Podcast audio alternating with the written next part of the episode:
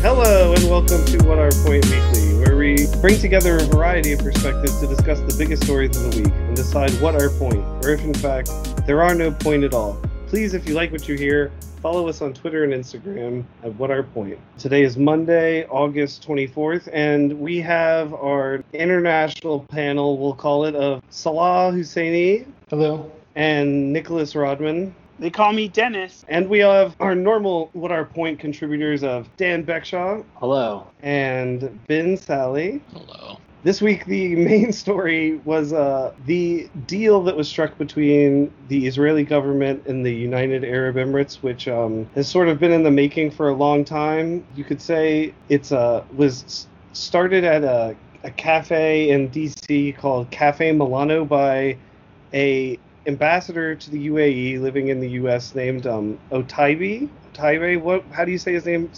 Yusuf Otaiba. Okay, so wait, start us off with that story. How does who is his uh, fictional doppelganger? Yeah, so for uh, Veep fans out there, uh, the character that Selina dated, the sort of the Middle Eastern sheik, is very closely based on uh, this ambassador Yusuf Otaiba, who's known to be sort of a wheeler and dealer in in the DC political scene. Okay, so part of the strange part of the story, at least, was that this guy is known for having these extravagant dinners at a restaurant called Cafe Milano. That I guess sometime last year Netanyahu uh, was having a dinner there the same night, and they got word to each other that they wanted to talk. And through that meeting, months later now, there's a deal that allows full recognition. Israel now is fully recognized by the UAE, and they're also allowed to import arms. There's flights that are now allowed between the two countries. Um, Salah, could you explain sort of your take on the deal? Yeah, I mean, I, this was a, I think, a long time coming, and um, sort of symbolizes a, a realignment in the region that's been happening for, for the last decade or so, which pits the the Saudis, the Emiratis, the Bahrainis, and to a certain extent the Qataris, uh, now in bed with the Israelis to check or counter the power of Iran and its proxies, uh, the Syrian regime, Hezbollah. Um, the Houthis in Yemen and, and, a few other actors. So it's not at all a surprise, and, and probably uh, I think we can expect the Saudis and the and the and the Bahrainis to follow suit in the next next few years. You know, but the unfortunate thing, of course, is that the the Palestinians are basically left out of this this sort of uh, sort of deal. They're kind of the forgotten victims in this uh, in this arrangement, and you know, for the common Arab citizen, I think they're they're stuck between a shitty option with the Saudis and the Israelis and the and the and the rest, and a shittier option with Iran and its proxies. And it's um, you know sort of a, uh, or, you know the, the worst of both worlds, if you ask me, as a you know a, someone of, of, of Arab extraction with, a, What do with you- an interest in the region. Nicholas the Worm Rodman, what do you think? Uh, thank you for that comparison. Um, yeah, I, to I mean, I, I, I definitely echo Salah's point that it, it really is Iran brought these two countries together. You know, I, I think that leverage points were not there for a progress on the Israeli-Palestinian peace front, but I really think that this an emboldened Iran that you know has expanded its presence in the region and over the last you know decade ha- has really brought a lot of these Gulf countries closer to closer together, with the exception of Qatar, but closer together with with Israel.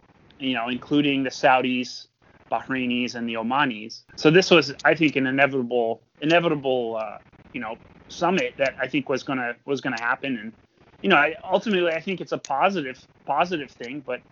I, I, I do not know.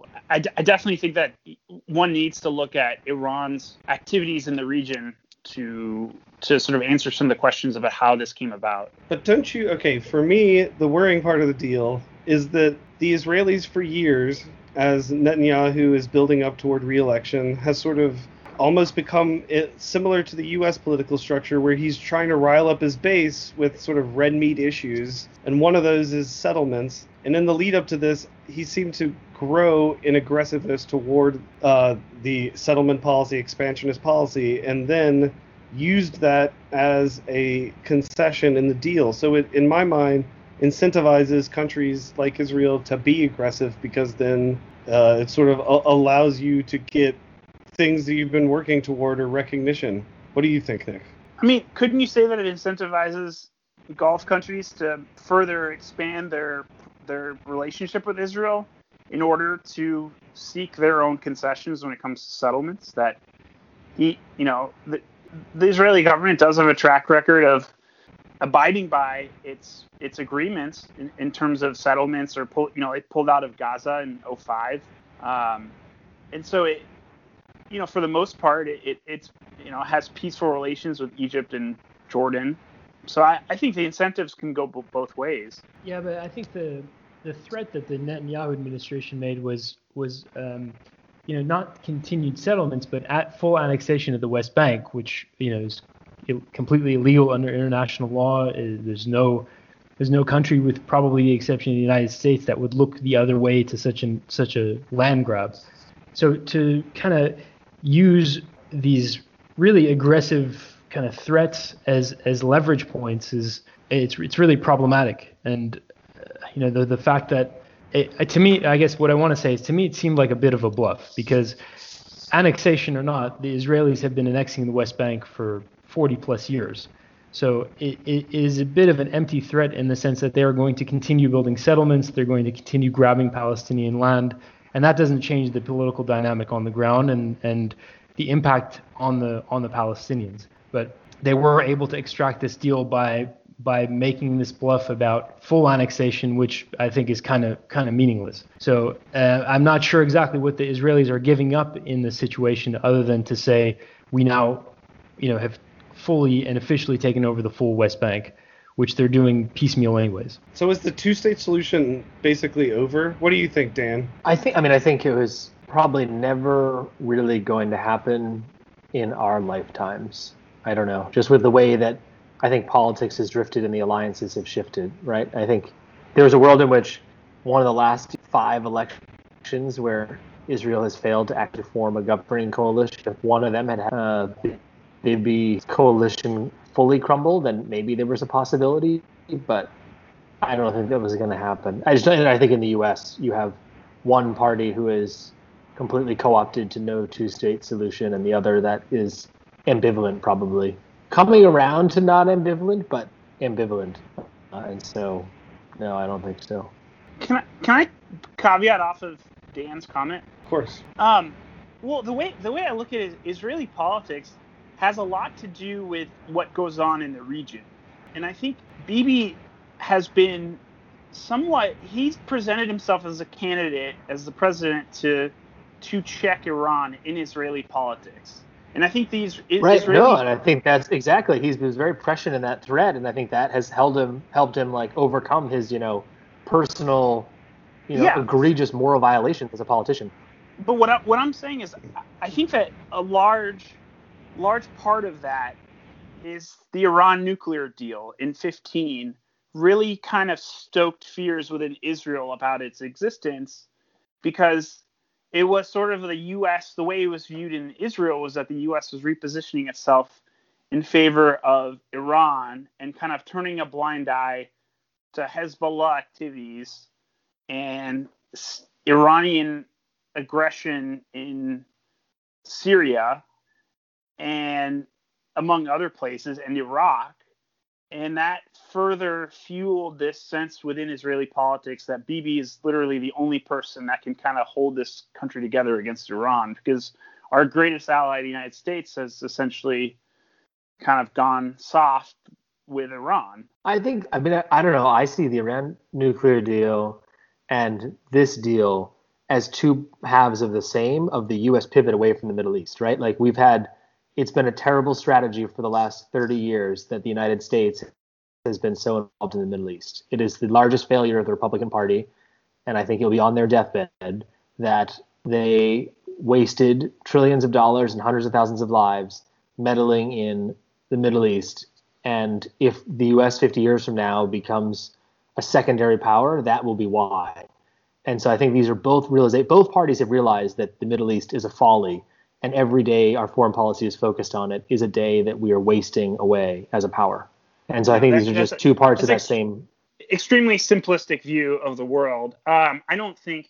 I think that if the U.S. But were probably really- correct, right? That's the thing, right? That's the great way. Is a simplistic view of the world is usually the rest, right? People act in their own self-interest, and when we tried to folly and have fun and do crazy war things, it was our own failure, right? Mm. George Washington had it best. We should stay within our shores. I mean, I think a lot. I think 150 years of of foreign policy history can would disprove that. Um, I mean, under we, we Yeah, that was very That's the thing. isolationist of you, Dan. That was like Right. I didn't expect think- such an isolationist view of the world. There's difference between isolationist and non-crazy aggressive, like let's just spend money and give it to defense contractors view of the world, right? no, that's isolation. I have a that's the view of definition that- of, isolation. No, I just I disagree. I mean, those are talking about points from like this way, Charles right? Let's, let's put it Those this are way. talking points from Father Coughlin, who was a, a crazy, you know, crazy former Catholic priest who had a radio show in the 1930s. Like the America First Party came from the 1930s. Um, I don't know. This is how about let's put it this way, Nicholas.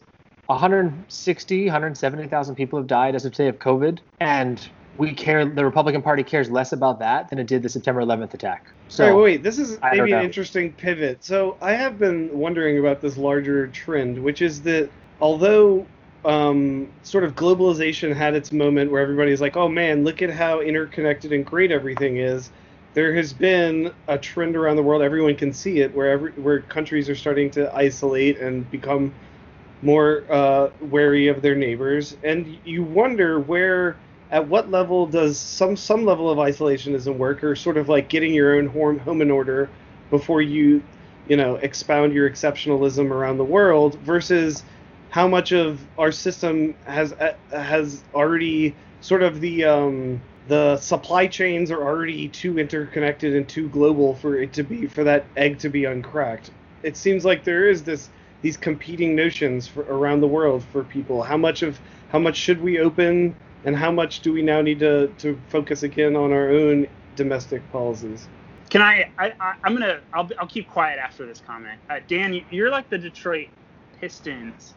Anyway, bad bad analogy, but the I don't know what what era. The 2003. I, I mean, I think I would say if You're we say like like the 0304, I could be the if 0304 he's Detroit you're the Pistons. That 2019-20 Detroit Pistons, that's like then, then that's No, pretty you're the because they're the worst team in the NBA. But of. you're If the you- if the 91 argument is- that I don't need things that are flashy. I would just like to like play defense and win. Then yes, that No, sounds great to me. so and you can be the Showtime Lakers, circa you know Kobe Bryant meltdown, Shaq being traded era. I'm I gonna be it. quiet after this comment. A bunch of old like old Karl Malone, who's past his prime but living in his is- glory years. Nick is sort of built like Child Joel molester, Embiid, actually, Malone. with like a big lower backside, a big frame.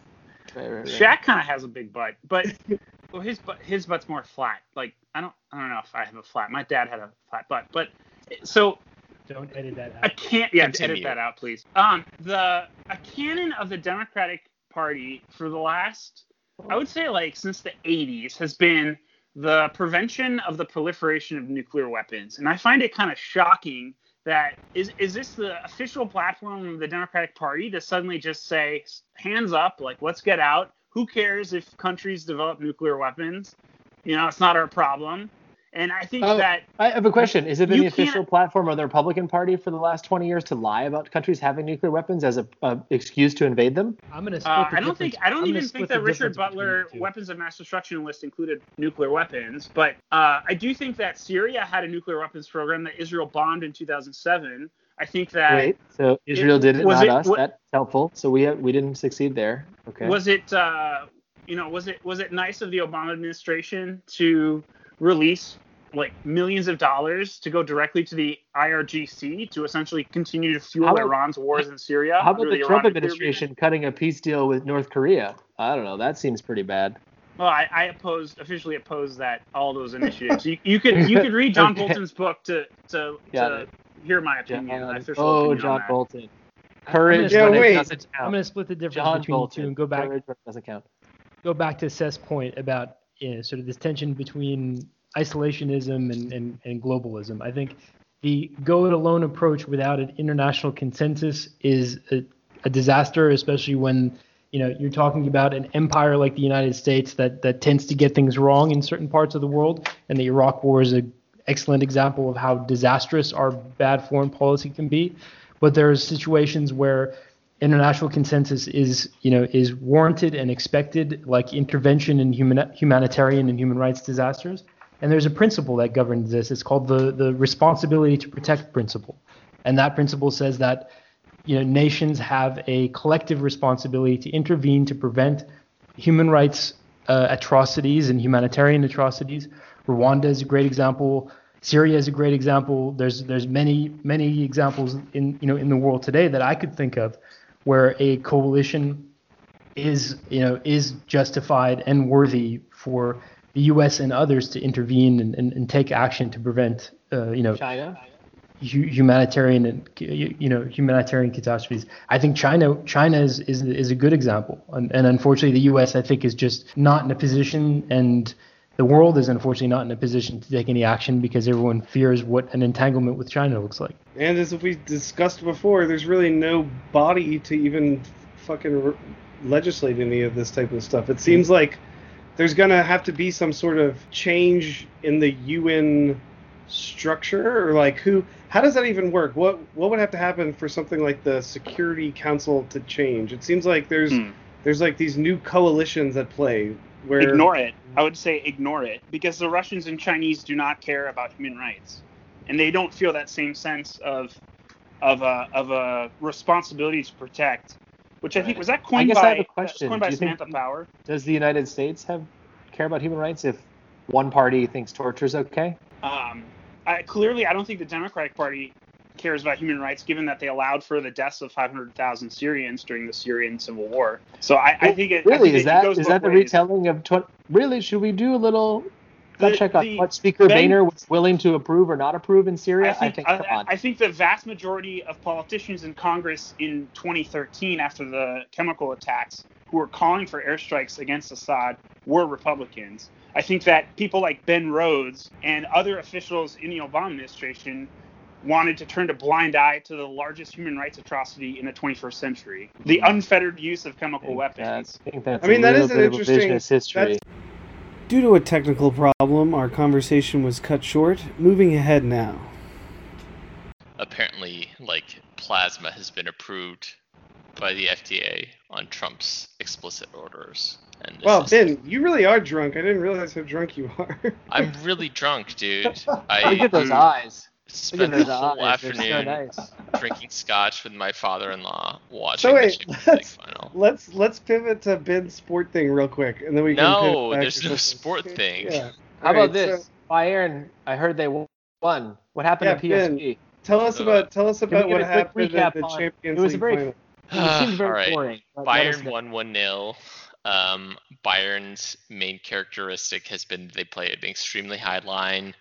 PSG were unable to get players in behind, despite the fact that they have maybe the fastest player in the world in Kylian Mbappe playing left wing. Um, they had kind of structural issues in midfield and especially at right back with. All right, this is way too much detail. All right. So, well, you so asked. PS, so PSG Bayern lost.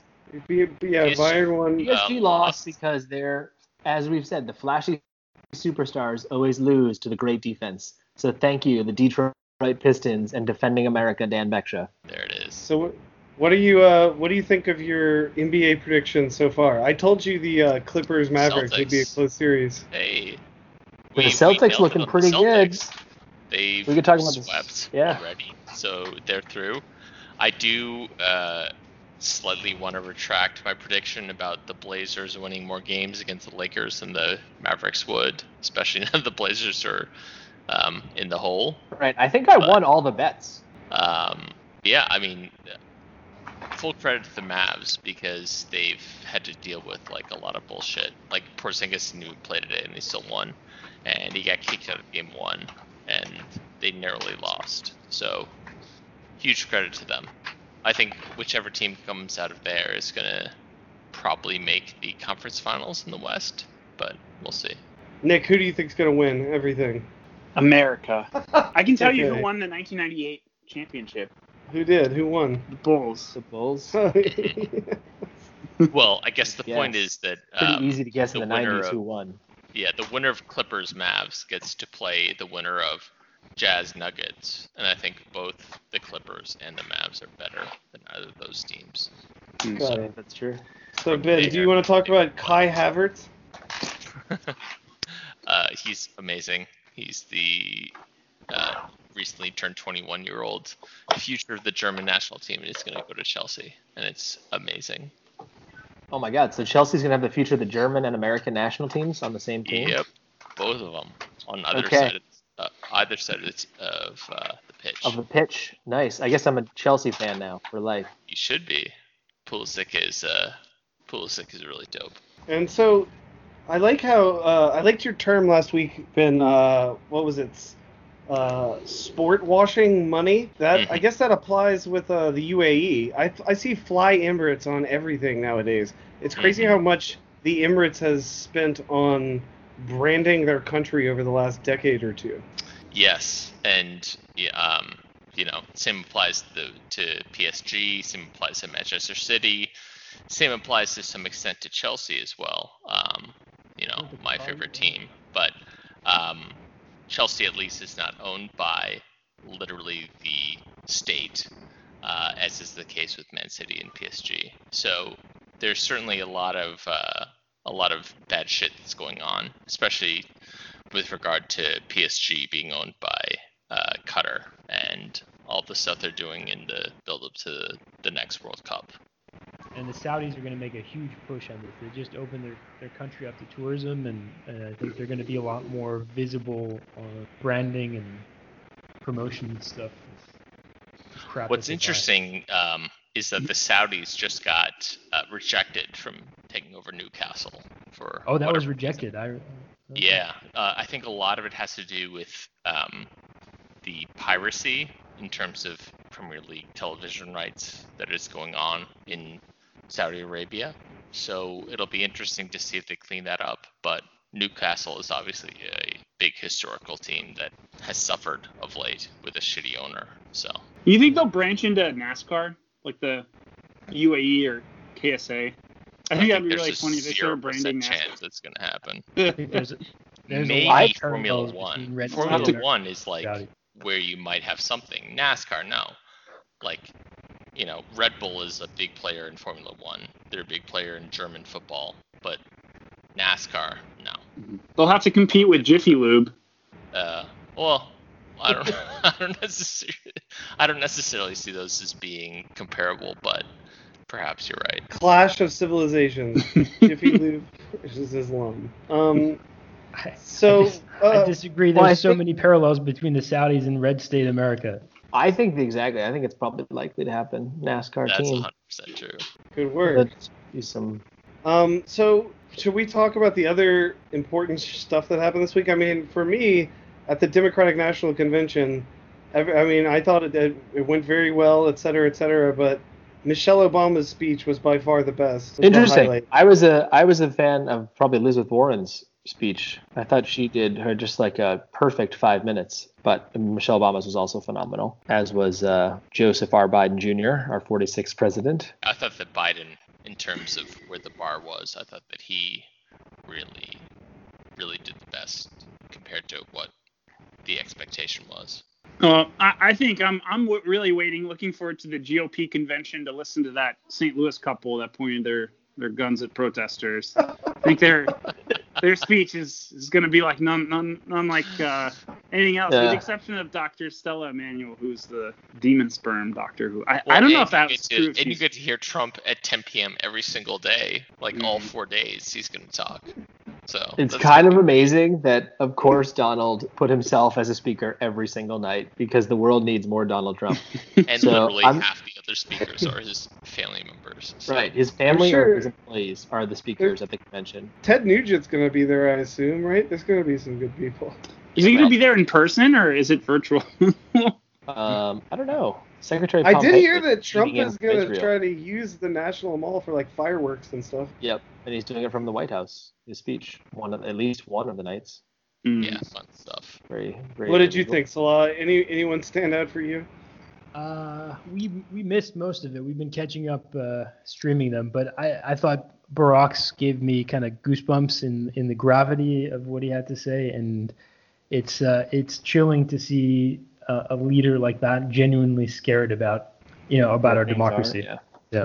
And I guess, what did y'all think of the whole Steve Bannon thing? I, it's just amazing. Predictable. Right, predictable. I mean, I think that's the problem. Is I think it's like, oh, Donald had no idea that his former lawyer was committing felonies, or his former campaign CEO was committing felonies, or his former national security advisor was committing felonies, or his former campaign manager was committing felonies, or his former political advisor was committing felonies, or his the, the list goes on and on and on and on. He had no idea. Yep. I just and I also no find the the that one guy that uh Bannon was in partnership with, he's like a W double amputee and he was using it seems like he was using sympathy for his affliction to get donations basically. Like the shit that these people do is insane to me. Yeah. Well, only one solution: vote them all out of office. Um Vote Okay. Democrat for the rest of your life. On that note, I think it's a great way to end it. I'm very excited for Trump this week. I haven't gotten enough of him in my life. Four nights in a row of Trump. Très magnifique. Ti Tiffany's gonna be uh, speaking. Tiffany. sp- Yeah. I know. Tiffany got the They're- nod. They're really reaching Pretty in. good. yeah. are is are Donald Jr. and Back- Eric as well or backbenchers. no? Yeah, no Both of- doubt. both of them, both. Ivanka, the honorable Ivanka Trump is speaking Every- one night. What about Unclear Barron? where she Everyone got Barron. honorable from. Uh, Barron is still underage. I do not think he is uh, speaking. I want to hear from him. I Yeah. think it's good if children are, you know, He's not, probably on TikTok. You probably can find him on TikTok. might be. Not speaking at the convention, sadly, is Claudia Conway, who has a great Twitter Mm. feed. If you ever want to hear some She dirt about She filed for emancipation, apparently. This was some of our best banter ever.